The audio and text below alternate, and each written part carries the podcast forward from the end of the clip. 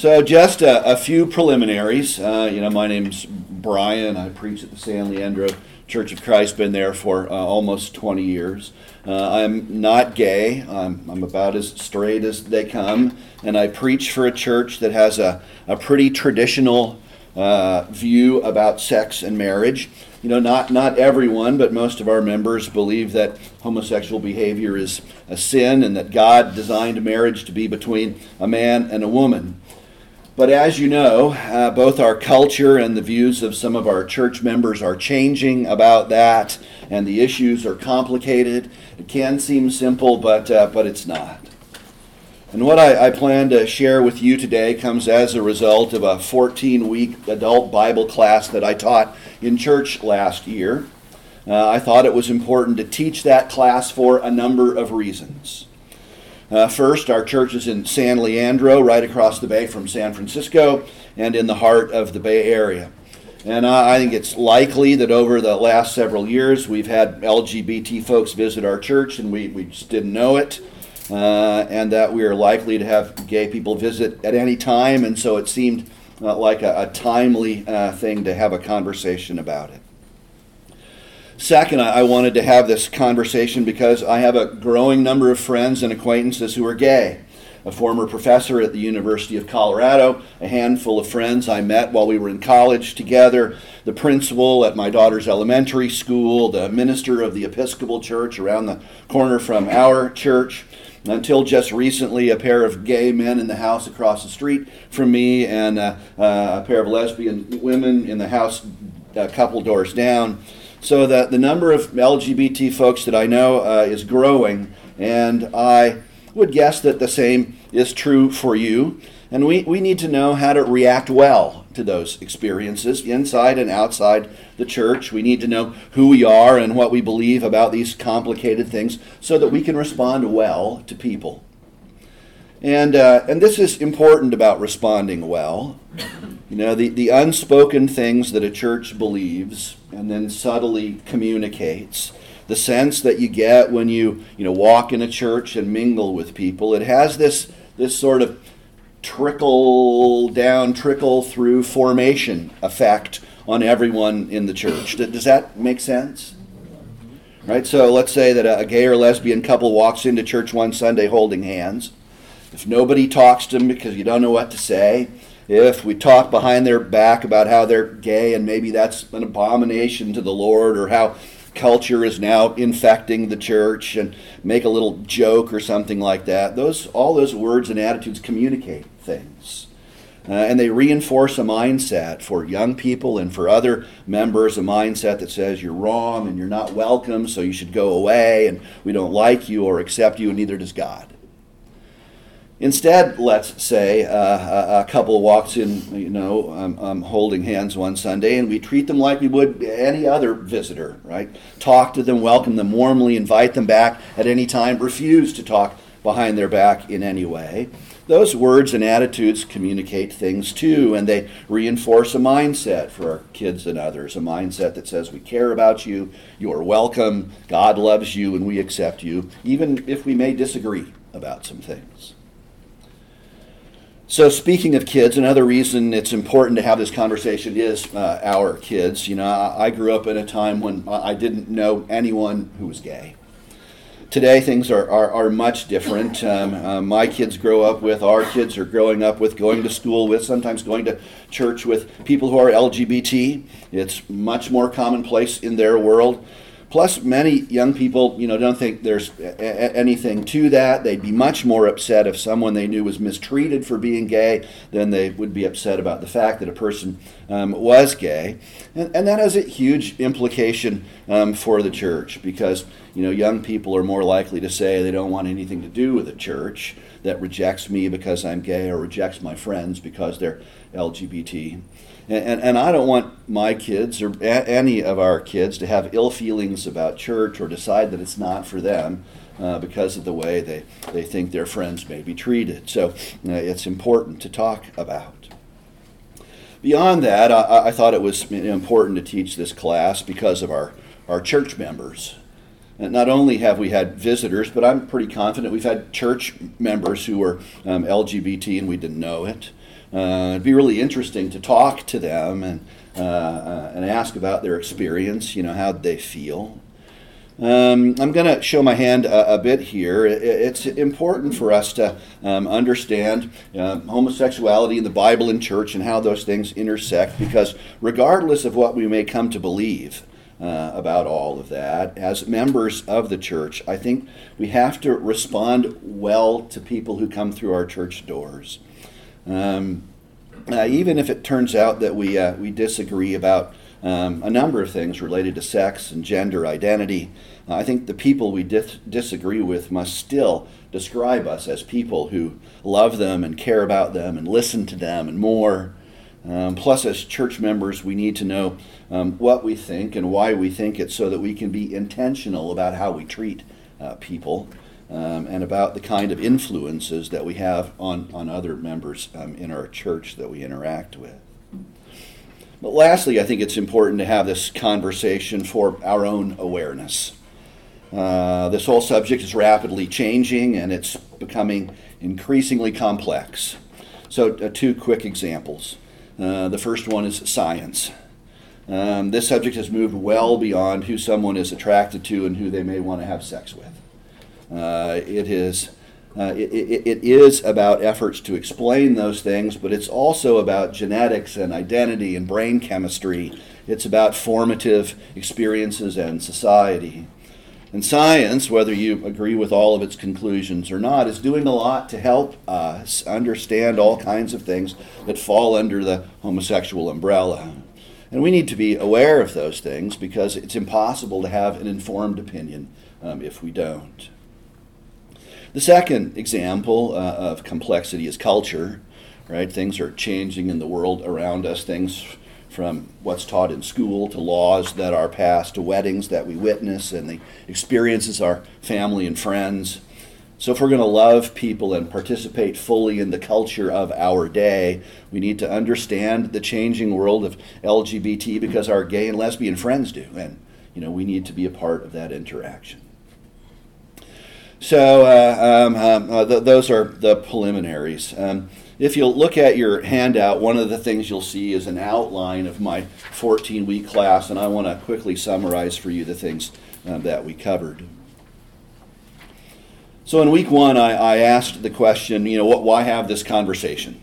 It was basically my rationale for the class, and, and we've just covered some of the things that we talked about that first week about being able to talk well with our friends and acquaintances and our kids and visitors and members alike at church and, and for our own awareness. Brian, do you have any extra handouts? Do, do, do, do, where do I? Oh, One. I do. No, I meant to give them to somebody at the back. So thanks Thank for you. asking. I will hang on a sec.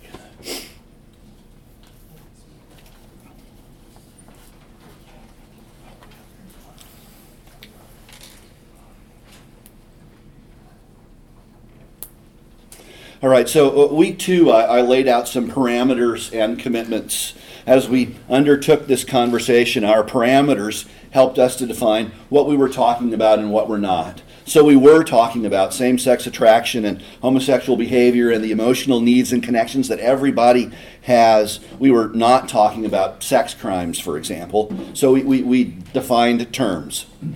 And then we talked about the commitments that we brought to class. You know, we're all human beings, we're all sexual beings, we're all sinners. And we, we combined those things together with our, our love for Jesus as Lord. The Bible is God's authoritative word, and, uh, and the principles of faith laid out in Scripture. And so those parameters and commitments help set some boundaries for our discussion.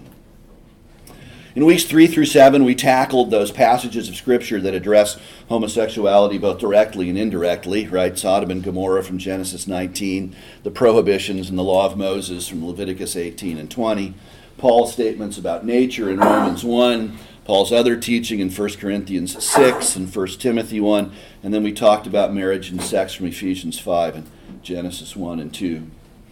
And, uh, and in, in each of these textual studies, instead of telling people what I thought they ought to believe, I did my best to present what LGBT writers would say about these passages, and then what traditional church writers would say uh, uh about them, uh, and, then um, left it for people to decide for themselves which arguments they found um, convincing. In week eight, I, I asked the question Is homosexuality the unforgivable sin? Right? Like divorce and remarriage in the 50s, 60s, and 70s, the church sometimes elevates something to the status of an unforgivable sin and then treats people that way. Uh, and at the present time, unfortunately, that has often been the case with homosexuality. Uh, week nine, we talked about sexual attraction and choice, right? The classic question is homosexuality a choice that a person makes, or is it something biological or something else that they have no choice about? And how does sexual attraction work? Um, so we, we took a look at genes and prenatal hormones and brain chemistry and social experience to explain uh, sexual orientation and attraction. It was, it was kind of our science week. Uh, weeks 10 and 11, we took a look at the history of homosexuality, its, its presence in people and uh, across time and culture groups. It was a survey beginning about 2000 BC that ran through the, uh, through the 1950s. Uh, Egyptians, Greeks, and Romans, indigenous peoples, and Europeans. Then, sort of a, a, a switch of gears to uh, the Inquisition, the Enlightenment, and the Church to British and American science. So it was a lot to cover but I thought it was important for people to get a larger sense. Um, uh, right, you don't usually see um, those kinds of accounts in history um, as we've studied them. Uh, week 12, uh, I presented uh, a book review of Us versus Us by Andrew Marin. Uh, you know, if we believe the story that's out there, right, uh, gay people are atheist or agnostic and don't want anything to do with the church that hates them and the church thinks gay people are the worst of sinners and are going to hell and don't belong in church and whose efforts to change our culture must be stamped out. Right? Marin says that storyline is fundamentally wrong. Uh, and I found his work to be hopeful. Uh, he, he, in the title, his first us is the church, church going people today. And the second us is the LGBT community many of whom were raised in church and still want a place in it. Uh, Marin reports the results of a, a study undertaken to explore the connections between the church and LBGT folks, of which there are many, right? More than, than you might think. And interspersed along the way are powerful stories that give a real life glimpse at the experiences of gay people with church, sometimes good and sometimes not. Uh, I thought it was important for us to see that the relationship between LGBT folks and the church is not as polarizing as it's often portrayed, and it certainly doesn't have to be. Uh, Marin advocates reconciliation through inclusion, where there is listening and learning and conversation. In week 13, we, we talked about homosexuality and personal connections because we often hear emotionally moving stories about a, a, gay person's experience and experience with church. And it's like many of the social issues um, of our day, it's one thing to look clinically at Scripture and decide about that. That process gets complicated when you actually develop friendships and listen to stories and hear gay people describe their struggles of faith and a desire to be closer to God, and then it's not so easy to be clinical. Um, here, with the help of a conversation between uh, Tony Campolo and his wife Peggy, who at the time uh, held opposing views on the Bible's acceptance and non acceptance of homosexuality, we, we explored the role of these emotional connections um, uh, uh and, uh, and the compelling stories that we often hear in both our examination of Scripture and in our response uh, to people and, and, and this was helpful, you know, because Tony used primarily logical arguments um, uh, toward his conclusion, and Peggy told story after story to make her point. So their presentations were a great contrast. Now, I should point out that sometime after they gave that talk, Tony changed his view about same sex couples, marriage, and church. But I wanted to, to talk about what influence those emotionally compelling stories should have. And, uh, and, and my, my conclusion when it all came down to it was that uh, um, I think when it comes to the examination of Scripture, they can have no place. Otherwise, the authority of Scripture becomes subject to our experience, whatever that experience might be. But, but I, I also think these emotionally compelling stories have a huge role in how I respond to people. Their stories, like the story of the woman caught in adultery, call me to a, a loving and accepting response like the one that Jesus took. Um, even though we may disagree about Scripture, I'm still committed to loving as I would want to be loved and as Jesus has loved me. Uh, finally, week 14, we, we talked about um, love first, a phrase that I freely admit I stole from Don McLaughlin. Um, but it's, it's sort of my proposed response uh, to our LGBT friends and the, and the issue of homosexuality. And I, I want to sort of camp out here um, as we talk today. Um, but before we get there, let me just say that this, this 14 week class was part study and part conversation. I wanted to present material that was relevant from scripture, from history to science to pressing questions and issues um, uh, related to homosexuality today. Uh, you know, at, at, one point I asked people to write down questions and cards they wanted to talk about or discuss, and so we tried uh, to do that. And, uh, and I tried to structure the class so people could make uh, more, defo- more informed decisions on, on their own. Um, uh, and I think we were able to do that. There was a home overwhelmingly positive response um, to the class. All right, so um, so love first was the, the, the short title and the theme of our final class. And while I have said that I, I didn't tell anybody what I uh, I thought they should believe um, about homosexuality, I did tell them what I thought their response uh, to to gay folks who visit church should be, regardless of what they believe and I call that response love first. So, if we're going to develop a response to people, anyone really, the best place to look for a model for that is, is Jesus. You know, what did he do and how did he do it? So, uh, just a couple of passages um, this morning. First, there was a place where Jesus explained his priorities. It's in Matthew 22, 34 through 40. And the, the text simply says this hearing that Jesus had silenced the Pharisee, uh, silenced the Sadducees, the Pharisees got together. One of them, an expert in the law, tested him with this question Teacher, what's the greatest commandment in the law? Jesus replied, Love the Lord your God with all your heart and all your soul and all your mind. This is the first and greatest commandment, and the second is like it love your neighbor as yourself. All the law and the prophets hang on these two commandments. Now, we know that there are an awful lot of commandments in Scripture, and so it's worth our attention that of all the things Jesus could have singled out, he chose love. In essence, he puts love first, right? Uh, our love for God comes first in our relationship with Him, and our love for um, other people comes first in our relationship with them. Those were the priorities Jesus set for us and for Himself when He could have prioritized any number um, of great spiritual things. You know, lots of churches are looking for trying to write mission statements these days.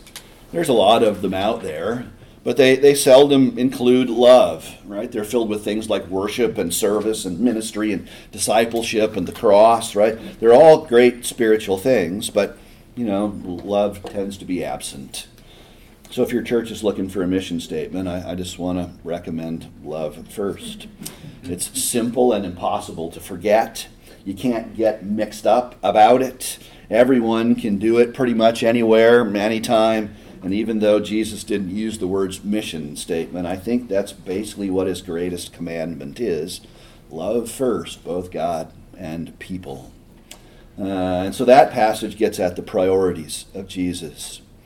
Um, next, we could think maybe about the methods of Jesus. And to do this, we can read about a spontaneous opportunity for ministry that comes up for Jesus in Luke 19. It's the story we all know about Jesus and Zacchaeus. And so Jesus enters Jericho and was walking through. A man was there by the name of Zacchaeus. He was a chief tax collector and wealthy. He wanted to see who Jesus was, but being a short man, he could not because of the crowd. So he ran ahead and climbed a sycamore fig tree to see him, since Jesus was coming that way. When Jesus reached the spot, he looked up and said to him, Zacchaeus, come down immediately. I must stay at your house today. So he came down at once and welcomed him gladly. All the people saw this and began to mutter, He's gone to be the guest of a sinner.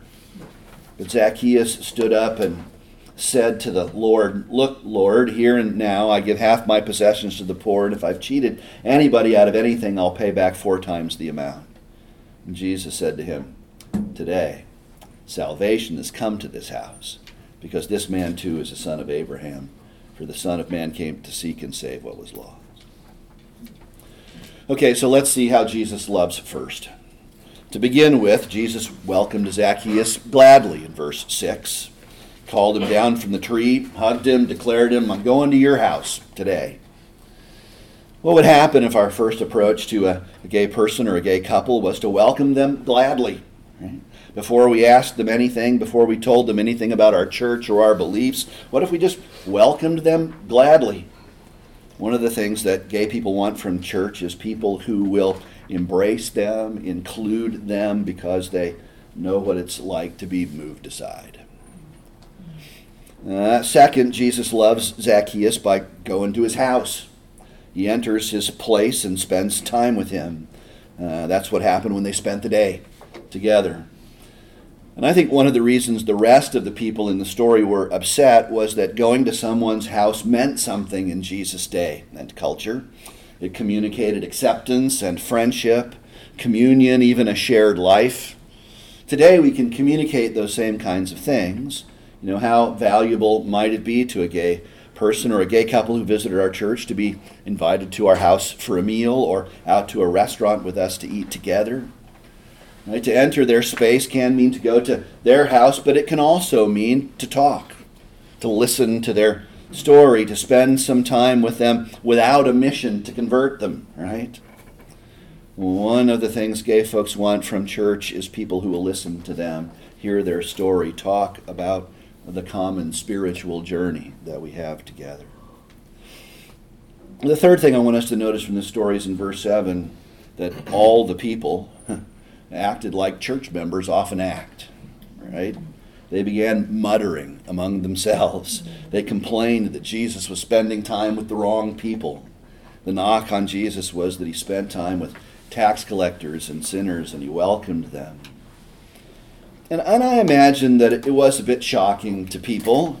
I mean, the tax collectors were basically traders serving the Romans at the expense of their fellow Jews. And Sinners were, were, were not good old synagogue folks who just made a mistake or two along the way. They were people who had chosen, for one reason or, or another, not to follow the law of Moses or the traditions of the elders.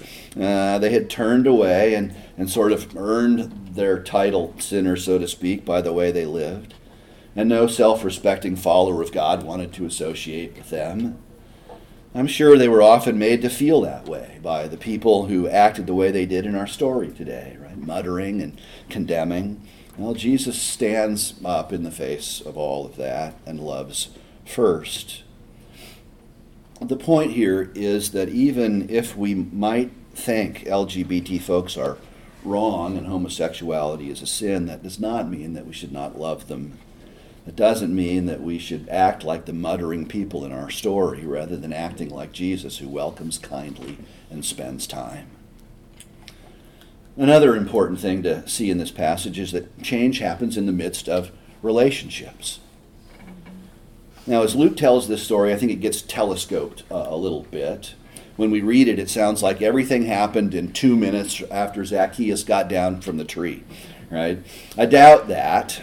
Uh, what we have is likely the telling in a few verses of something that happened over a half a day or more. Right? Jesus and Zacchaeus at the tree, Jesus and Zacchaeus and the people under the tree, Jesus and the apostles, Zacchaeus and his household, and probably some of Zacchaeus' tax collecting friends, later at the house, maybe for a meal. And during that meal, there was conversation and storytelling and listening and learning about other people's lives. And as a result of all of that, Zacchaeus said, You know, I've been wrong about some things and I want to make that right. In fact, I'll publicly commit to doing that.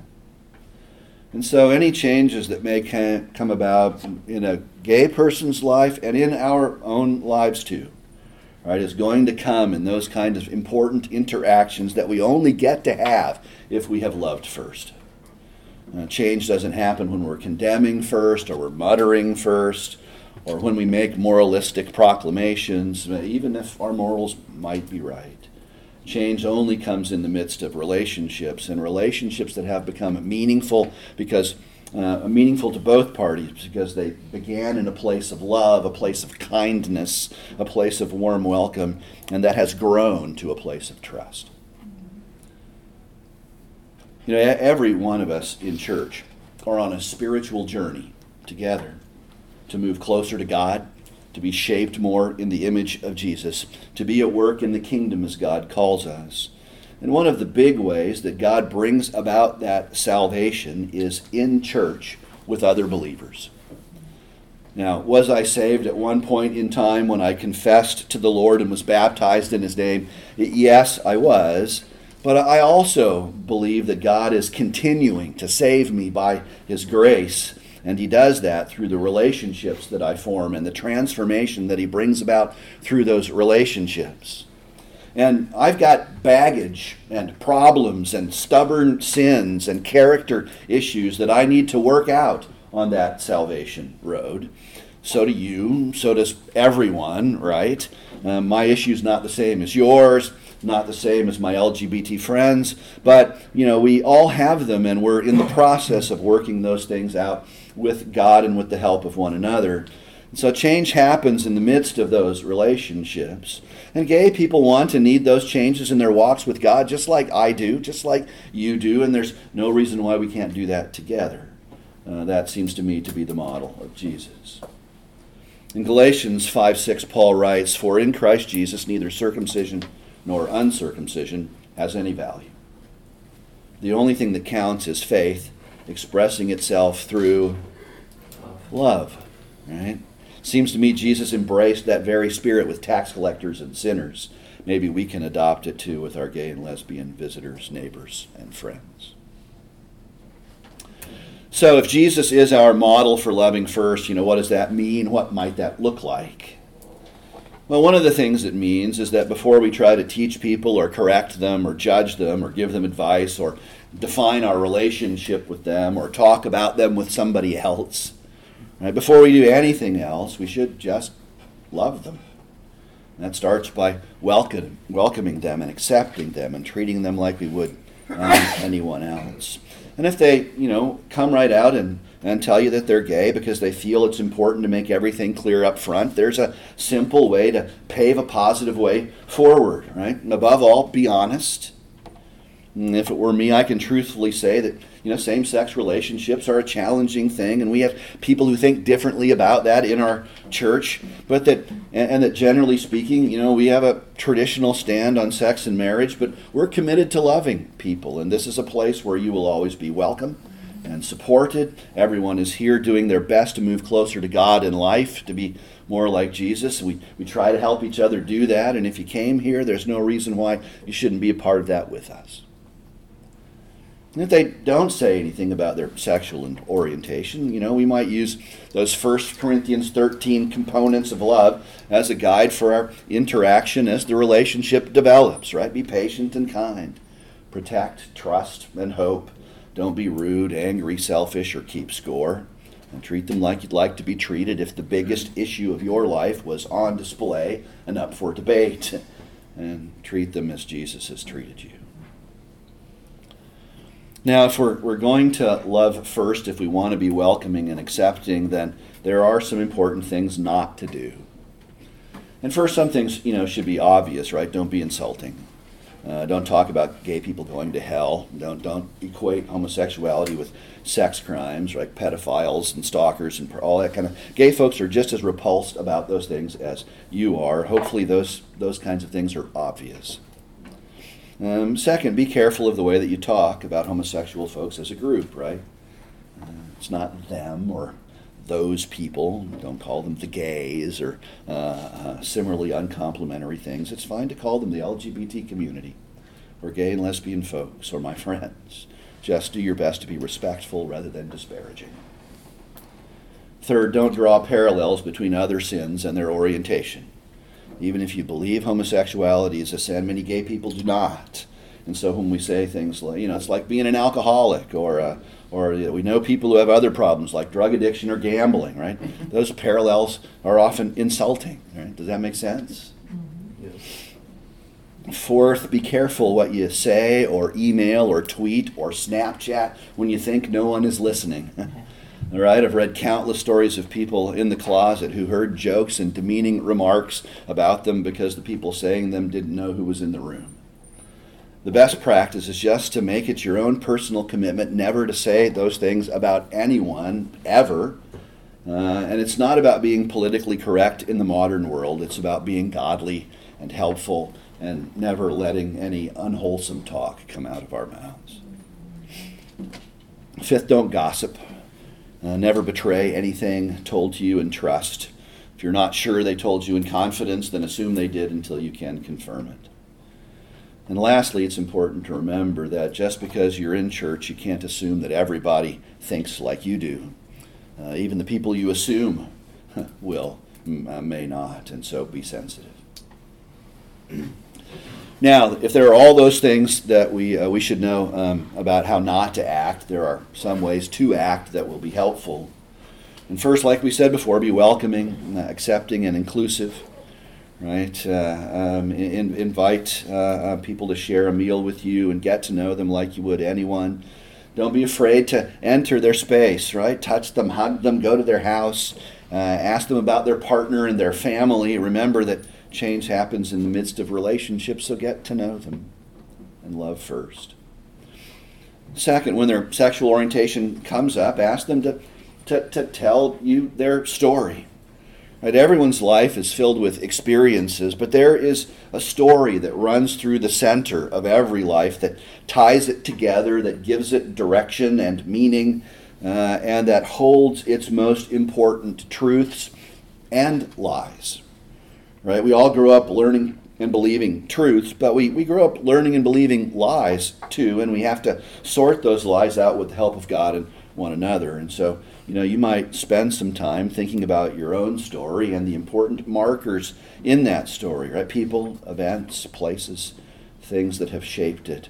Especially important is the role and work of God in our stories. Um, third, or remind them they are loved, that you are a safe and trustworthy person, and that they can count on you to be there for them. Fourth, don't be afraid of what you believe um, about homosexuality or what your church teaches about it. Just be, be honest. But also know that you don't have to bring that up in your very first conversation. At some point in the relationship, it, it will come up. And when it does, be honest about what you believe. But emphasize that you know the two of you don't have to agree on everything to be friends or to be brothers and sisters in the Lord.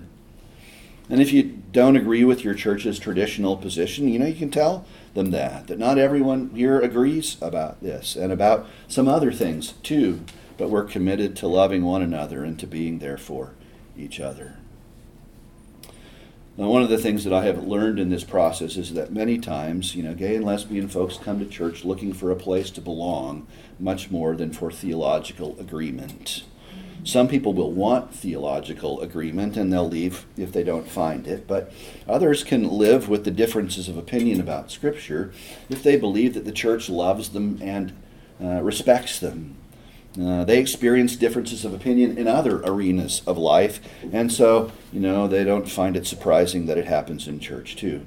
What should be surprising is the loving way that they're treated. Fifth, it's okay to apologize for the actions of others. You don't have to spend much time in church to know that not everyone was born with a finely tuned sensitivity meter, right? Uh, some say things they shouldn't before they realize what they've said. And even if your sensitivity meter works well, everyone makes mistakes. And when that happens, it's okay to apologize to someone for what somebody else said or did. Everyone needs forgiveness. Sixth, pray continually for God's guidance. that should be a given and a no-brainer, but you know, we all need reminding. And one last thing before I move on to some technical things I learned from my class um, is this. I think this notion of love first is huge. And it's huge because it's simple, elegant, powerful, and it flows from the heart and the nature of God. It's also huge because we don't have to agree on the particulars of homosexuality to do it. We do have to agree that we're going to love people and then commit ourselves to doing that, but we should be able to move that direction because it is the way we should act toward everyone. And it's the way that we can move in a godly direction, uh, uh, even with our differences. All right, so hopefully, you know, you've picked up along the way some of the lessons that I've learned as we've talked so far. How it's important for our friends, visitors, and kids members and us that love first is the way to go, even as we may disagree, and some things to do and some things not to do. But there were other technical sort of lessons I learned that I'd like to share with you as we move toward a close today. So, first, if you plan to teach a class like this and you are not already familiar with the material, you're going to have to read a lot. Uh, everything from books that deal with Christians' LGBT experiences to books about the history of homosexuality to scientific studies to things like the 2017 National Geographic issue devoted to the idea of gender. Right? You might be surprised how fluid the notion of gender is becoming books like Marin's book that I, I mentioned earlier.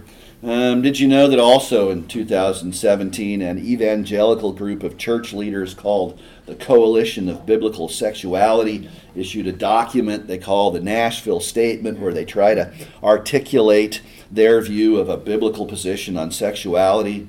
Right? You need to know about those kinds of things. You also need to read books that express LGBT interpretations of passages of Scripture.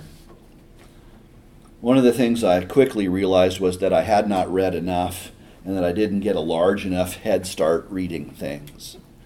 But if you're going to try and get a grasp on history and at least a basic understanding of science, uh, an appreciation of the experiences of people with same sex attraction in church, and to look at those LGBT passages of Scripture, you'll need to read.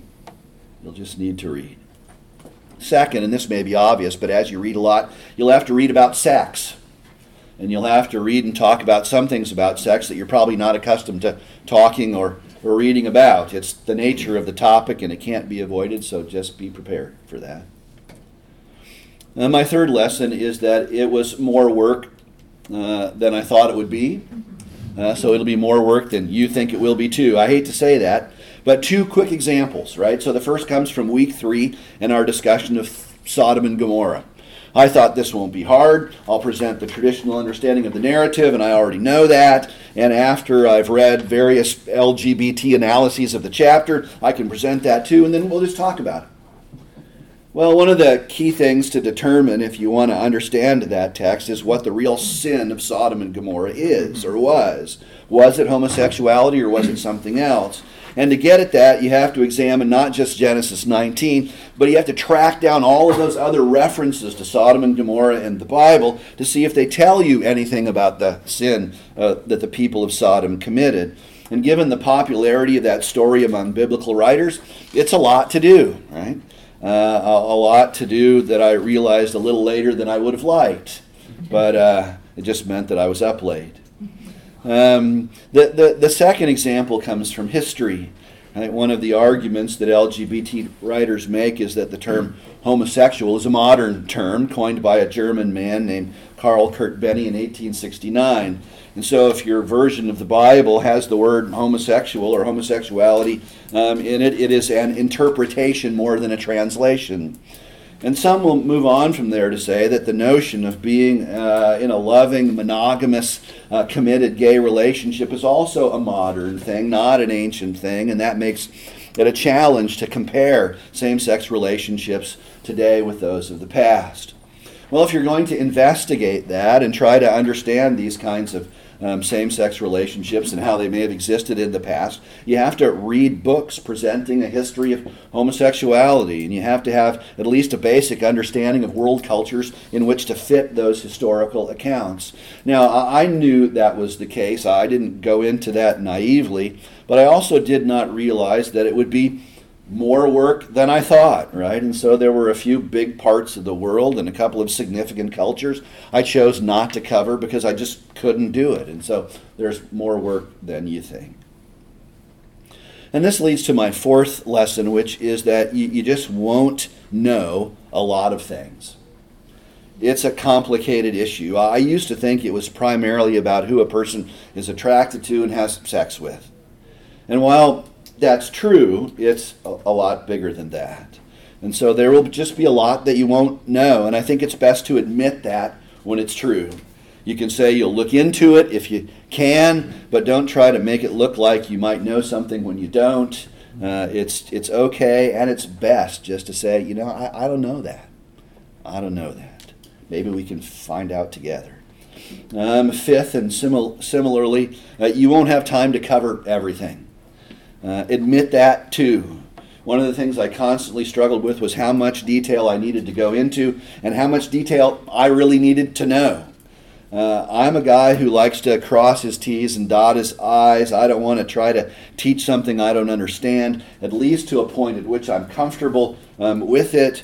If people ask questions, I want to be able to answer them if I can.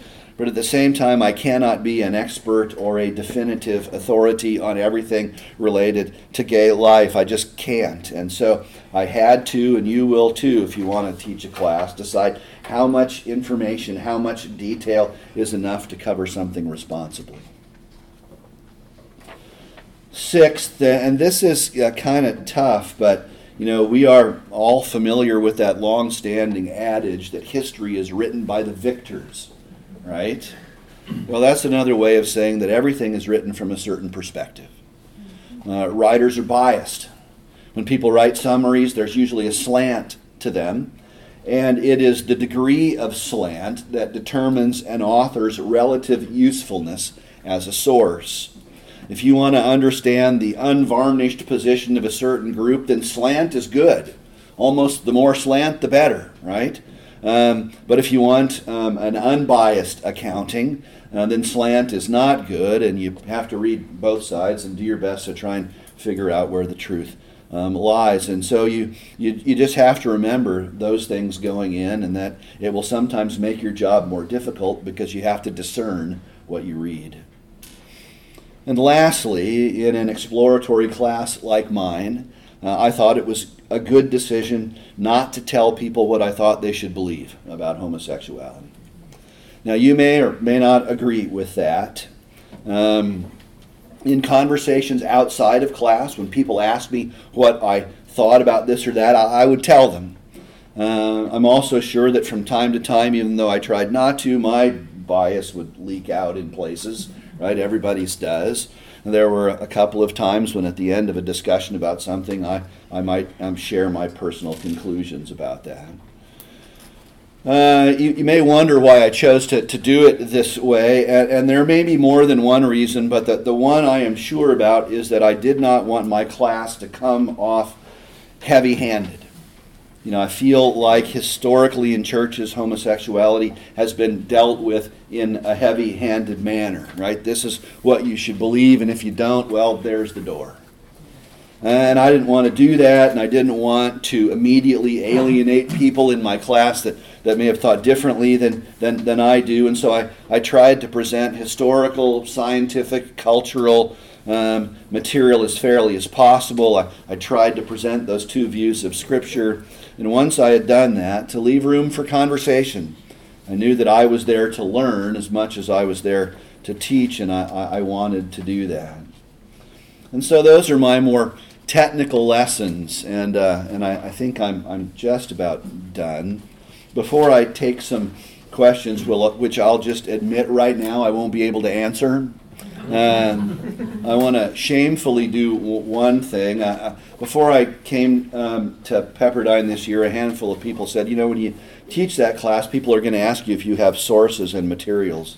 So you should put our class handouts together and sell them for a modest fee. So, yeah, you know, yeah, I told you it was shameless. So this is what it looks like. It's 70 pages. It's not, uh, you know, five bullet points a week. It's pretty exhaustive. If you want that for 10 bucks, there's a woman at the door on the way out, and you can do that. Um, um, so for whatever that's worth. Um, oh, and if for some reason you don't have anything, my email address is at the top of your handout, and you can uh, you can email me about anything you want. All right, so I apologize for the self promotion. If you have questions, I will do my best. Yes, sir. Um, have you read the book Washed and Waiting? Washed and waiting? Yeah, by Wesley Hill. No, I have not. So let me. I'm, I'm gonna have to write write more stuff down than you're gonna have to. Just was interested with all the different material you've been reading, if, if you had read that and just your, kind of your perspective, but anyway, that's one of the ones that I've read and Okay. I was curious. so. Yeah. Can you repeat that comment a little louder? Oh, the, Like- the- go ahead. It's the, uh, there's a book I'd asked that he had read, it's by Wesley Hill, it's called Washed and Waiting. It's a follow-up is called Spiritual Friendship. Yeah. What's the last name? Wesley Hill. Hill. Yes, sir. Yeah, why LGBT and not LGBTQ? Um, no, no real reason. Um, it's you know I know that, that, that technically it's even longer than that, right? Um, and so um, it's not a slight to uh, a, a- anybody um, who who you know considers themselves Q as opposed to something else. It's just shorter and uh, just easier to I- yeah yeah. It's only expediency, nothing else. Yes, sir. Um, I, I think I get what you're saying when you talk about our, our experience not trumping um, scripture, Right. and yet scripture's cosmology assumes a very different view of the universe than than we have through experience, right? True. We've seen the Yes. globe. Yeah. Um, scripture assumes that the centerpiece, like where all of your thoughts and emotions come from, is your your guts. You Okay. know, when it says heart, it's talking about your bowels. Right. We know that that's your brain and the chemicals and the hormones and everything. So, at what point do we draw that line where we say because otherwise, Yeah. you know, we might as well become flat earthers and Sure. and you know, Yeah. I just you wonder. make a good point. I know that that probably sounds a little bit conceited, but No. I just uh, where where do we draw that line? Yeah. because I think that's important when we're having these conversations about about you know uh, gay and lesbian. people. Sure. Yeah, it is. I, I understand your point, um, uh, and it's a good point. Um, it, it's it's hard to know, um, you know, wh- where you do that, and uh, you know, and it may be that. Well, I'm sure that over over time, um, uh, the way that I look at Scripture and and and, and how um, I interpret that and how uh, it informs my life has changed. Right. I mean, it's completely different than I was when I was 20 years old, you know, in the in the Oregon church that I grew up in, and uh, um, um, you know, I can thank my education um, for a lot of that. And so there's no doubt that my education will continue, and maybe how I see that, you know, further change. I know there are some people who think that your experience ought to inform your um, interpretation uh, of of Scripture. Um, there's in some ways it's impossible for it not to, right? Right. Otherwise, people who lived at different um, sections of history, you know, would look at Scripture just the same, and we know that they don't um, because their experience has informed their interpretation. So it's, I guess it's a little naive to think that it doesn't at all, right? And so, so yeah, you make a good point. Yes, sir. Just a couple of comments. One on, on that point is that we need to understand that and then understand that other people, you know, are, are at different places. And so we don't, Exactly. we don't have to convince them Yeah. all the time. We Yeah. have, like your point, we have to Yeah. love them. Right. And, and so figuring out, you know, that for ourselves, I mean, that's why it says, work out your, you know, Yeah. your own salvation. Yeah. Uh, So my other comment was simply, where in Oregon? Oh, where did I grow up in Oregon? In Corvallis. Okay, I'm sorry, I'm, Yeah. I grew up in Eugene. so- Oh, okay. No, well, we can commiserate later. No, the Corval, the Corvallis church I grew up in was a great church. It just was a, it's just, a, it's a church of its time, right? And and we all are. So, um, and I, I still, you know, go back there all the time, and I love that place. Um, so, y- yes, ma'am. How was the class received by your church? It was received very well. Um, uh, you know, we uh, it, it was it was interesting during the, the, the class itself, right? We you know we had we had people from one end, um, t- not, not not totally to the other, but certainly to the other side, and there were some interesting conversations. Um, I think one of the great things about our church was that um, you know when somebody said something that somebody else you know really didn't like or didn't agree with, nobody jumped down anybody's throat. They they might go, you know, because it's, it's you can talk, and I don't have to argue with you about that, right? Um, and when it was time, you know, they would say what they thought, and it was you know, and and and uh, to their credit, the people on the other side would, you know, so uh, it, it- yeah, I, I it, it it really worked delightfully well, and um, I think um, you know maybe of all the Bible classes I've taught in the last five years or more, um, this got more positive comments. Not so much because the class was wonderful or I was, but just because we talked about it, right? People said, "I'm so happy that we can talk about this," and yeah, you know, I've been I wanted to know about, you know, and so uh, they were really happy for that opportunity. So you're still the preacher there? Yeah, I'm still.